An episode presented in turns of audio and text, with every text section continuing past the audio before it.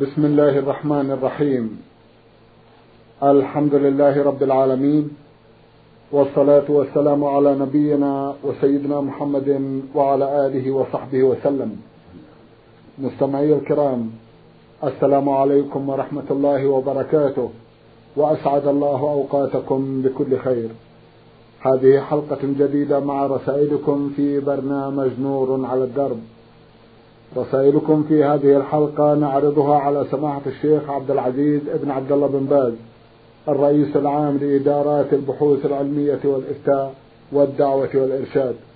مع مطلع هذه الحلقة نرحب بسماحة الشيخ ونشكر له تفضله بإجابة السادة المستمعين فأهلا وسهلا بالشيخ عبد العزيز. حياكم الله حياكم الله. أولى رسائل هذه الحلقة رسالة وصلت إلى البرنامج من المستمع عين ميم ها من معهد الدلم العلمي. أخونا ضمن رسالته جمعا من الأسئلة. في أحدها يقول إنني في شهر رمضان المبارك قبل سنتين ذهبت إلى مكة المكرمة لأداء مناسك العمرة فاضطررت للإفطار في اليوم الذي ذهبت فيه وكان يجب علي أن أصومه فيما بعد أي بعد شهر رمضان المبارك ولكنني تهاونت. فجاء شهر رمضان بالسنة المقبلة ولم أصم ذلك اليوم فقلت بعد هذا الشهر ولكن مرت الأيام ولم أصم. كل يوم أقول غدا حتى جاء شهر رمضان للسنة الثانية ولم أصم حتى هذا اليوم. ولكنني تنبهت لهذا الأمر فقررت أن أصوم ولكن هل أصوم يوما واحدا؟ أم علي صيام أيام تكفيرا؟ ما هو الحكم؟ وأنا في انتظار إجابتكم. جزاكم الله خيرا. بسم الله الرحمن الرحيم. الحمد لله صلى الله وسلم على رسول الله وعلى آله وأصحابه من اهتدى بهم. أما بعد فالواجب قضاء يوم واحد. لأن الله سبحانه يقول من كان مريضا أو على سفر فعدة من أيام أخرى. فأنت عليك قضاء يوم واحد مع التوبة والاستغفار لأجل تفريطك في التأخير. وعليك مع ذلك إطعام مسكين نصف صاع من تمر أو رز مقدار كيلو ونصف تقريبا يدفع لبعض الفقراء. مع التوبة والاستغفار والحمد لله. الحمد لله جزاكم الله خيرا. نقرأ في بعض الكتب كلاما يدس فيه على الإسلام كما قيل عن عزل خالد بن الوليد رضي الله عنه عن قيادة الجيش. حبذا لو نبهتم الناس سماحة الشيخ إلى تلكم المقولات التي تطعن في الإسلام وفي خالد بن الوليد. المعروف في هذا أن عزله من عمر كان لأمر سياسي رآه رضي الله عنه ورأى إبداله لأبي عبيدة بن الجراح لأمر رآه كفيلا بالمصلحة. للمسلمين وقال بعض أهل العلم إن السبب في ذلك أن عمر كان رضي الله عنه قويا في كل الأمور وكان خالد كذلك قويا في بعض الأمور. فناسب أن يكون أبو عبيدة هو أمير عمر لأنه كان لينا رفيقا ليس مثل خالد في الشدة حتى يعتدل الأمر. يكون أبو عبيدة مع لينه في مقابل شدة عمر رضي الله عنه وكان خالد في قوته في مقابل لين الصديق رضي الله عنه. فاعتدل الأمر. وهذا كلام وجيه وليس بالبعيد. والحاصل أن عمر رضي الله عنه إنما عزله لأمر سياسي لمصلحة المسلمين إما ما ذكرنا وإما غيره. والمشهور هو ما ذكرنا. والله ولي التوفيق. جزاكم الله خيرا. إذا لا يلتفت إلى تلك الأقوال التي تدس في هذه القضية. كل ما قال بذلك من ظل السوء كله باطل. كله باطل. كل ما يقال من ظل السوء في عمر أو في خالد كله باطل. نعم. جزاكم الله خيرا. رسالة وصلت إلى البرنامج من المستمع محمد صالح محمد أحمد. أخونا محمد يقول حلفت يوما من الأيام ألا أفعل شيئا ما. ولكني فعلت ذلك الشيء. ماذا يجب علي أن أفعل علما بأني لا أستطيع الصيام؟ عليك كفارة يمين الله يقول سبحانه لا يؤاخذكم الله باللغو في إيمانكم ولكن يؤاخذكم ما عقدتم الإيمان فكفارته اطعام عشرة مساكين اوسط ما تطعمون أهليكم أو كسوتهم أو تحرير الأرض. فمن لم يجد فصيام ثلاثة أيام ذلك كفارة ايمانكم اذا حلفتم فالصيام إنما هو بعد العجز عن الإطعام والعجز عن الكسوة والعجز عن ذلك إذا حلفت أن تفعل شيء ولم تفعله فعليك إطعام ستين عشرة مساكين إطعام عشرة مساكين من أوسط ما تطعم أهلك. من طعامكم من رز أو تمر أو حنطة. وإذا كان معه إذان مع الرز أو مع الحنطة إذا كان ذلك أفضل. طيب. وإن عشيته في بيتك أو في مطعم أو في أي مكان أو غديتهم أو كسوتهم كسوة تجزئهم في الصلاة حصل المقصود والحمد لله. جزاكم الله خيرا. أنا متزوج وسافرت إلى العراق ولم أذهب إلى أهلي منذ ثلاث سنوات. هل علي من ذنب يلحقني نتيجة ما فعلت؟ وجهوني. جزاكم الله خيرا. هذه مدة طويلة. ما كان ينبغي منك أن تفعلها لأن المرأة في حاجة إلى زوجها لعفتها والبعد بها عن الأخطار عن الأخطار. نعم. وأنت كذلك في حاجة إلى زوجتك للعفه وغض البصر. فالواجب أن لا تطيل المده وأن تحرص على أن تكون مدة قليلة أو تنقلها معك إلى محل عملك. وإذا كانت قد سمحت عنك فلا شيء عليك إن شاء الله. لكن ينبغي لك أن تلاحظ الموضوع دائما وأن تكون مده قصيرة حرصا على سلامتك وسلامتها وحرصا على عفة فرجك وغض بصرك وهكذا سلامتها هي أيضا والحرص على حفظ فرجها وغض بصرها. والمؤمن حسيب نفسه ينظر ينظر الأمر. فإن المدة إذا طالت فيها خطر عليكما جميعا. فالواجب عليك أن تجتهد في اختصار المدة قليلا في اختصار المدة حتى تكون قليلا ليس فيها خطر أو أن تنقل المرأة معك في حمل محل عملك نسأل الله للجميع الهداية. اللهم آمين. جزاكم الله خيرا. سماحة الشيخ علمت منكم قولا تحددونه للرجل عندما يريد أن يغيب عن زوجته. كم المدة التي ترونها جزاكم الله خيرا؟ يروى عن عمر كان يحدد ستة أشهر رضي الله عنه. نعم. ولكن الوقت يختلف. فالستة الأشهر مقاربة كما قال عمر رضي الله عنه.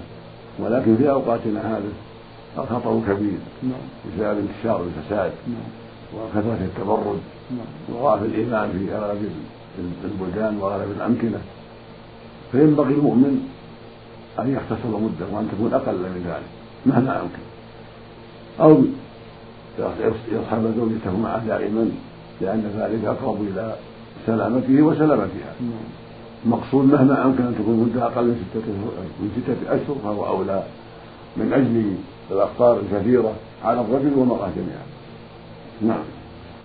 جزاكم الله خيرا. هل من كلمة للنساء حول هذا الموضوع شيخ عبد العزيز؟ نعم الوصية تقوى الله جل وعلا وأن نحرص على حفظ فرجها وسمعتها وغض بصرها. وأن تبتعد عن الفرقة بالرجال أو الخلوة بالرجال. وأن تحرص على بقائها في بيتها. وإن كان ولا بد من الخروج فلتكن إلى محلات أمينة سليمة. وليكن معها من أخواتها في الله من يصحبها. لأن ذلك أبعد عن أسباب الفتنة. عند الضرورة إلى الخروج لقضاء حاجة.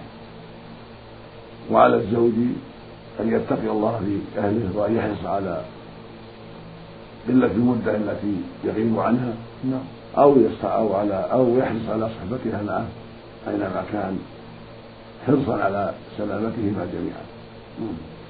جزاكم الله خيرا. أخونا يقول إنه طيلة الثلاث سنوات جمع بعض المال ولم يزكه حتى الآن.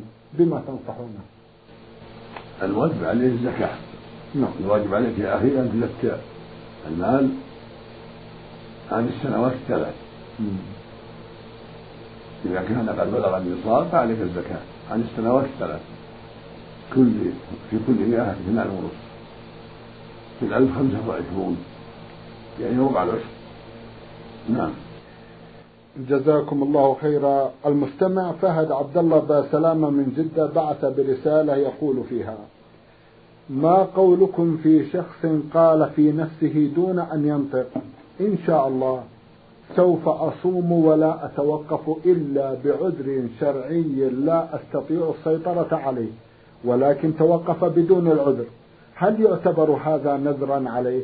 علما أنه قال هذا دون أن يطلب من الله شيئا أي أنه لم يقل إذا وفقت أو إذا وفقني الله في عمل ما سوف أصوم. بل كان مجرد كلام في نفسه. وجهونا حول هذا الموضوع. جزاكم الله خيرا. ليس هذا بنذر وليس عليه شيء. إذا كان الواقع هو ما ذكر السائل فليس عليه شيء. جزاكم الله خيرا. هل ينتهي وقت صلاة العشاء بحلول منتصف الليل؟ نعم. منتصف الليل انتهى وقت العشاء بنص النبي عليه الصلاة والسلام. اللهم صل عليه يبقى الضرورة يبقى وقت الضرورة. كما بعد الصلاة والشمس في العصر. لو صلاها بعد نصف الليل تكون في الوقت لكن مع الإثم مع الإثم إذا أخرها عامدا. أما إذا كان ناسيا فلا شيء عليه جزاكم الله خيرا.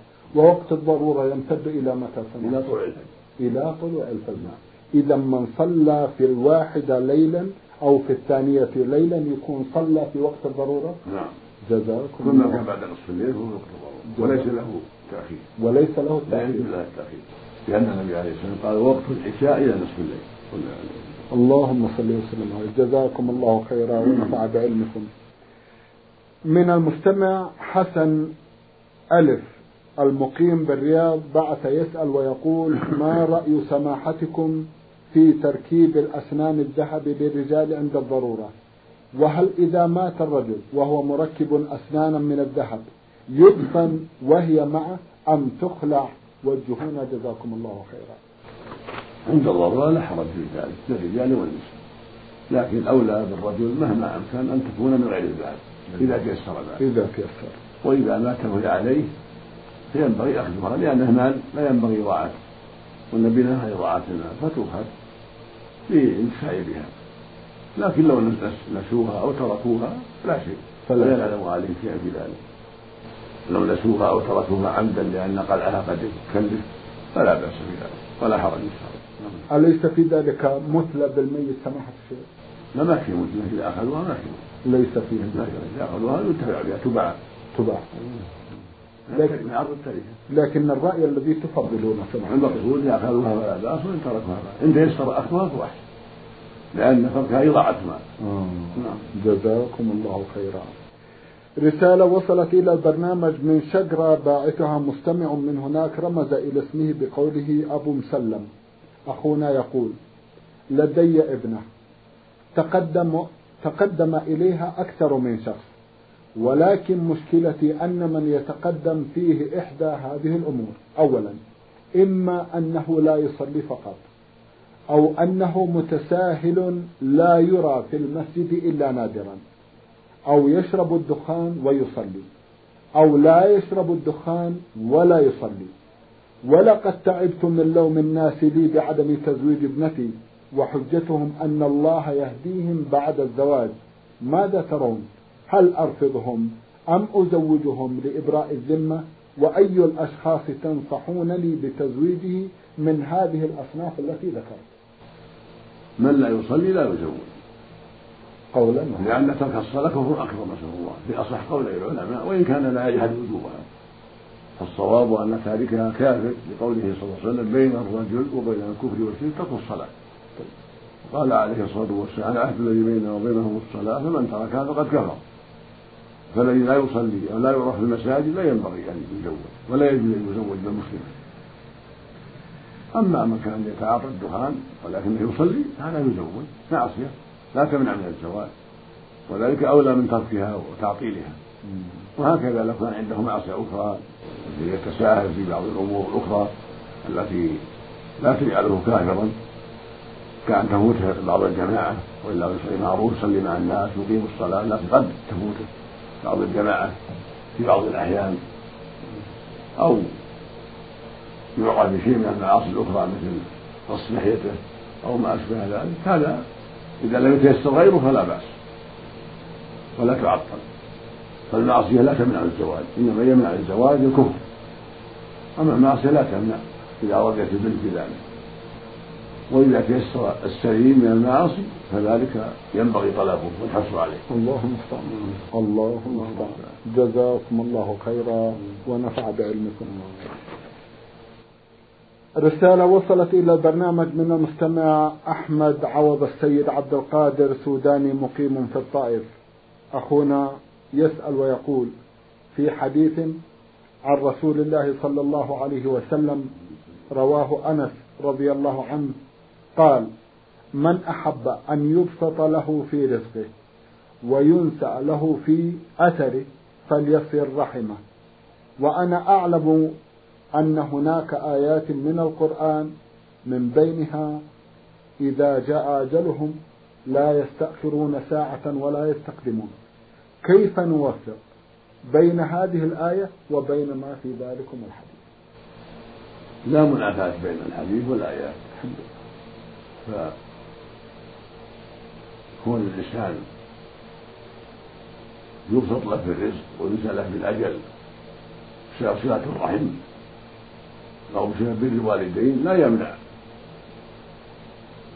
قوله تعالى ولن يؤخر الله نفسا إذا جاء أجلها. فالمعنى أن الله جل وعلا يجعل صلة رحمه وبر والديه من أسباب تأخير أجله في الأجل السابق والقدر السابق. فالله جل وعلا يعلم أن هذا يصل رحمه ويبر والديه. فلهذا أجل له زيادة في العمر وفسح له في العمر وذاك يقطع رحمه ويعقو والديه فلم يفسح له في العمر وجعل عمره كذا لحكمة بالغة. وقد يطول عمر هذا العاق وعمر هذا العاصي ويعجل أجل المطيع بأسباب أخرى وحكمة بالغة من الله سبحانه وتعالى. وفي الحديث الصحيح لا يرد القدر إلا الدعاء ولا يزيد في العمر إلا البر. يعني بر الوالدين. فهو من جنس حديث؟ أنس من أحب أن يبسط له في رزقه؟ يقول النبي صلى الله عليه وسلم من أحب أن يبسط له في رزقه وأن ينفع له في أجله فليصل رحمه وصلة الرحم وبر الوالدين وكثرة الدعاء في طول الحياة على خير من أسباب تأخير الأجل فيما مضى في علم الله. ليس معناه أن هذا قد كتبه الله يموت في كذا ثم أخر. لا. المقصود أن الله جل وعلا جعل بر هذا لوالديه وصلته لأرحامه وكثرة دعاءه من أسباب تأخير أجله الذي مضى به علم الله. وعلم الله لا لا يتغير. ولا يعقبه جهل ولا يسبقه جهل. بل علم الله كامل سبحانه وتعالى. لا يعتريه جهل ولا نقص. فهذا إذا جاء أجله تمت حياته والآخر كذلك والآخر كذلك وكل له أسبابه. هذا طويل أطيل في أجله ببره وصلة رحمه وكثرة دعائه وهذا عجل له الأجل لأسباب أخرى. وهذا مد له في الأجل لأسباب أخرى. وربك حكيم عليم جل ولا وليس هناك منافاة بين الأسباب لأن الآجال معلقة بأسبابها. والأرزاق معلقة بأسبابها. والله هو المقدر لهذا ولهذا. سبحانه وتعالى. جزاكم الله خيرا. هل يجوز الدعاء في غير أوقات الصلاة والإنسان على غير طهارة وهو في العمل مثلا؟ هل يستجاب له في هذه الحالة؟ الدعاء يشرع في كل وقت فلا يشرع له الطهارة الدعاء مشروع مؤمن في كل أوقات وليس من شرطه الطهارة يدعو في جميع الأحوال. سواء كان على طهارة أو على جنابة أو على حدث أصغر أو كانت المرأة في حيض أو في نفاس الدعاء مطلوب وهكذا الذكر حتى الذكر. سبحان الله والحمد لله ولا إله إلا الله والله أكبر. يذكر الله على كل حال حتى المرأة في حيضها ونفاسها حتى الجنوب قالت عائشة رضي الله عنها كان النبي صلى الله عليه وسلم يذكر الله على كل احيانه اللهم صل على وسلم والله يقول جل وعلا فاذكروا الله قياما وقعودا وعلى جنوبهم فالمؤمن مشروع له الذكر في جميع الأحوال. إنما ينهى عن قراءة القرآن خاصة في حال الجنابة. لو سمحتم سمحت الشيخ الآية؟ نعم. الآية. يقول جل وعلا فاذكروا الله قياما وقعودا وعلى الآية الكريمة إن في خلق السماوات واختلاف الليل والنهار لآيات لأولي الألباب. الذين يذكرون الله قياما وقعودا وعلى جنوبهم جزاكم الله ويقول سبحانه فإذا قضيت الصلاة فانتشروا في الأرض وابتغوا من الله واذكروا الله كثيرا لعلكم تفلحون. جزاكم الله خيرا. نعم. فهو مأمور بالذكر دائما. دائما. قائما وقاعدا وعلى جنبه على طهارة وعلى طهارة. إلا حالة القرآن. تلاوة القرآن. فإنه يمنع في حال الجنابة خاصة نعم. نفع الله بعلمكم أخونا يسأل سؤال آخر مماثل يقول أرجو شرح هذا الحديث مع بيان مقارنته بالآية القرآنية الآتية. قال تعالى وإن تبدوا ما في أنفسكم أو تخفوه يحاسبكم به الله. إلى آخر الآية. والحديث عن أبي هريرة رضي الله عنه قال قال رسول الله صلى الله عليه وسلم إن الله تجاوز عن أمتي ما حدثت به أنفسها ما لم تعمل أو تتكلم. هذه الآية لما نزلت شقت على الصحابة رضي الله عنهم وأرضاهم. فأمرهم النبي صلى الله عليه وسلم يقول سمعنا وأطعنا. كما أنزل الله قوله تعالى لله ما في السماوات وما في الأرض وإن تبدوا ما في أنفسكم ما في أنفسكم وتخفوا يحاسبكم به الله فيغفر من يشاء ويعذب من يشاء والله على كل شيء قدير. شق عليهم وجاءوا إليه صلى الله عليه وسلم وقالوا إن هذا شيء لا نطيقه. فقال أتريد أن تقول كما قالت بنو إسرائيل سمعنا وعصينا قولوا سمعنا وأعطينا. فقالوا سمعنا وأعطينا. وسمعنا وأطعنا. فلما قالوها وذلت بها السنتهم انزل الله قوله تعالى. آمن الرسول بما فيه ربه والمؤمنون. كل آمن بالله وملائكته وكتبه ورسله. لا نفرق بين أحد من رسله. وقالوا سمعنا وأطعنا غفرانك ربنا المصير. ثم أنزل الله بعدها لا يكلف الله نفسا إلا وسعها. فنسخت قوله. إن تبدوه أو تخفوه. حاسبوا به الله فنسخ الله قوله أو تخفوه. وسامحهم عما وقعت النفوس بقوله صلى الله عليه وسلم في الحديث الصحيح إن الله تجاوز عن أمتي. ما حدث به موسى ما لم تعمل أو تخفي فما كان من وساوس الصدور فهو معفو عنه ما لم يعمل العبد أو يتكلم كما دل عليه الحديث الصحيح. ودل عليه قوله تعالى لا يكلف الله نفسا إلا وسعها. لكن إذا استقر في القلب صار عملا يؤاخذ به الإنسان. إذا استقر في قلبه المنكر من الكبر والخيلاء أو النفاق أو غير هذا من أعمال القلوب الخبيثه يؤاخذ به الإنسان. أما إذا كان عوارض تخطر بالبال ولا تستقر الله لا يحاسب عليها سبحانه وتعالى بل يتجاوز عنها جل وعلا. فقوله سبحانه إن تودوا ما في تحاسبكم به الله هذا بالنسبة إلى المستقر في القلوب المقيم في القلوب من أعمال القلوب يؤاخذ به الإنسان. من نفاق ورياء وكبر وغير هذا من أعمال القلوب. واعتقادات باطلة. سواء أظهرها أو أخفاها هو اخذ بها. أما ما يعرض للإنسان فالله قد سامحه فيه وعفى عنه سبحانه وتعالى. ودلت السنة على أن قوله حاسب به الله يعني فيما يستقر فيما يبقى في القلوب. أما ما يعرض لها ويزول فالله يسامحه سبحانه وتعالى. لقوله جل وعلا إن لقوله صلى الله عليه وسلم إن الله تجاوز عن أمتي ما حدث في ما لم تعمل أو تكلم فالعمل يكون بالقلب يكون بالجوارح فإذا عمل بقلبه أبغض في الله وأحب في الله أخذ بهذا. أجر على المحبة وأثنى البغضاء. إذا أبغض من لا يستحق البغضاء فالمقصود أن أعمال القلب إذا استقرت يؤخذ بها فالمحبة في الله والبغضاء في الله يؤجر به. المؤمن وإذا فعل بقلبه ما خلاف ذلك من بغض المؤمنين أو التكبر على أحد أو النفاق أو الرياء أخذ بذلك لأن أعمال قلبية كالأعمال الإيمانية سوا سوا. نعم. جزاكم الله خيرا ونفع بعلمكم. رسالة وصلت إلى البرنامج من القنفذة وباعثها المستمع ألف ميم ألف خاء. يقول في أحد أسئلته عندنا قرية يوجد بها مسجد جامع يبعد عنا حوالي 300 متر. ولكننا ولكننا لا نصلي فيه رغم أننا نسمع الدعاء. وهو لا يصلي فيه أحد إلا أصحابه.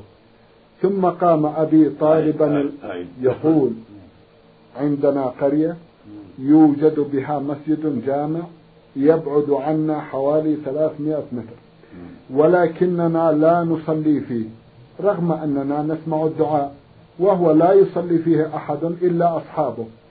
ثم قام أبي طالبا الأجر والثواب ببناء مسجد إلى جوار بيتنا. وصرنا نصلي فيه جماعة كل فرض أنا وأبي وإخوتي وأولادهم. ولكن بعض الناس قالوا إن هذا المسجد لا تجوز فيه الصلاة لأن الجامع قريب منا. والسؤال هل نهجر هذا المسجد الصغير الذي بناه والدي ونذهب إلى الجامع وليس في ذلك شيء؟ أم نصلي فيه كل فرض جماعة؟ مع العلم يا سماحة الشيخ أننا نصلي الجمعة في الجامع. أفيدونا جزاكم الله خيرا ونفع بعلمكم المسلمين. الواجب عليكم أن تصلوا في الجامع لأن قريب منكم. فإذا كان هناك أسباب أخرى بينكم شارع تضركم في خطأ لا بأس. أما ما دامت الطريق سليمة والمسافة اللي بينكم مثل ما ذكرتم 300 متر وليس هناك مانع فإن الواجب عليكم تصلوا في الجامع وأن تهدموا هذا المسجد. لأنه في حكم الضرار لا حاجة إليه. فالواجب عليكم تصلوا الجمعة والجماعة مع إخوانكم في هذا الجامع القريب منكم. إلا أن يكون هناك مانع يمنعكم من ذلك من طريق كثير المرور يخشى عليكم منه. هذا لكم عذر في الفرائض خاصة دون الجمعة أما ما دام الطريق سليم وليس بينكم أخطار ولا ما يمنعهم من الصلاة معهم فالواجب عليكم أن تصلوا معهم وأن تكثروا سوادهم لأن المطلوب في الجماعة تكفير المسلمين وتجمعهم في بيوت الله وتعاون البر والتقوى وحرص على ما ينفعه في الدنيا والآخرة.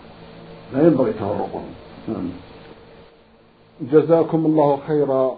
عند أبي مجموعة من السيوف وهي خمسة ومطعمة أبياتها أو غلافها بالفضة. وكذلك السيوف. فهل تجب على تلك الفضة زكاة وكيف يخرجها؟ وهي لا يمكن وزنها لأنها ملصقة بالسيف هل يخرج على قيمتها الأولى؟ أفيدونا مأجورين. جزاكم الله خيرا. إذا كانت السيوف للبيع للتجارة تقدر قيمتها كل سنة. والزكاة إذا بلغت النصاب بنفسها أو بضمها إلى ما عند أبيكم من المال حتى يزكي الجميع. أما إن كانت السيوف للقنية والحفظ وليست للبيع فليس فيها زكاة لكن الفضة التي فيها تقدر. فإذا بلغت النصاب وحدها أو مع ما عند أبيكم من أموال تجارية أو نقود فإنها الزكاة. يقدر الفضة هل تساوي خمسين ريال أربعين ريال ثلاثين ريال بحسب معرفة الخبرة بمقدارها ثم تضم إلى ما عند الوالد من النقود ويزكى الجميع كل سنة. نعم. جزاكم الله خيرا. امرأة وضعت قبل خمسة عشر عاما وصادف ذلك ثلاثة من رمضان وأفطرت بالطبع للوضع. ومنذ ذلك الوقت وهي لم تقضي تلك الأيام التي أفطرتها وهي كثيرة عليها. فماذا تفعل؟ هل يكفي الإطعام عنها؟ أفيدونا ولكم جزيل الشكر. الواجب عليها القضاء كالمريض. كالمريض. الواجب عليها الواجب عليها القضاء أن تقضي الأيام سواء متتابعة أو متفرقة. وإذا تأخرت عن رمضان الذي بعد رمضان الذي افطرت فيه عليها مع ذلك إطعام عليها أن تطعم مسكين عن كل يوم. إلا إذا كانت أخرتها لرضاع أو لمرض أو لحمل منع بينها وبين ذلك فإن هذا يكون عذرا لها ليس عليها إطعام بل عليها القضاء فقط. أما إذا كان التأخير من أجل التساهل فإن عليها القضاء مع إطعام مسكين عن كل يوم نصف صاع من تمر أو رز أو نحوهما من طعام البلد من قوت البلد مع التوبة والاستغفار من التأخير. ولا يجوز لها التساهل في هذا الأمر. الله يقول ومن كان مريضا أو على سفر فعدة من أيام أخرى وهي في حكم المريض. فعليها أن تصوم بعدما تطهر من نفاسها وتستطيع الصيام. نعم. جزاكم الله خيرا. عندنا بنت عمي توفي والدها وهي في السادسة من عمرها ثم رباها أبي وعاشت معنا منذ الصغر ولعبنا وأكلنا معا وصرنا مثل الإخوة ثم تزوجها أخي الأكبر. والسؤال هل تصح الخلوة بها ومصافحتها والقلوب صافية كما يعلم الله أفيدونا مأجورين؟ هذه أجنبية. لا تجوز مصافحتها ولا الخلوة بها. أما الزعم بأن القلوب صافية فهذا غلط. ليس ليس بصحيح. ومن يقول انها صافيه ومن يقول إن الشيطان مات عنكم الشيطان موجود. وعلى كل حال ولو كانت القلوب صافيه كما زعمت ليس لك الخلوة بها وليس لك مصالحتها ولا النظر إليها. بل يجب الحذر من ذلك في هذه نبية وإن تربت معك الواجب الحذر من الخلوة بها أو التمتع بالنظر إليها أو مصافحتها. ولهذا جاز لأخيك أن يتزوجها. نعم. جزاكم الله خيرا. سماحة الشيخ في الختام أتوجه لكم بالشكر الجزيل بعد شكر الله سبحانه وتعالى على تفضلكم بإجابة السادة المستمعين وآمل أن يتجدد اللقاء وأنتم على خير.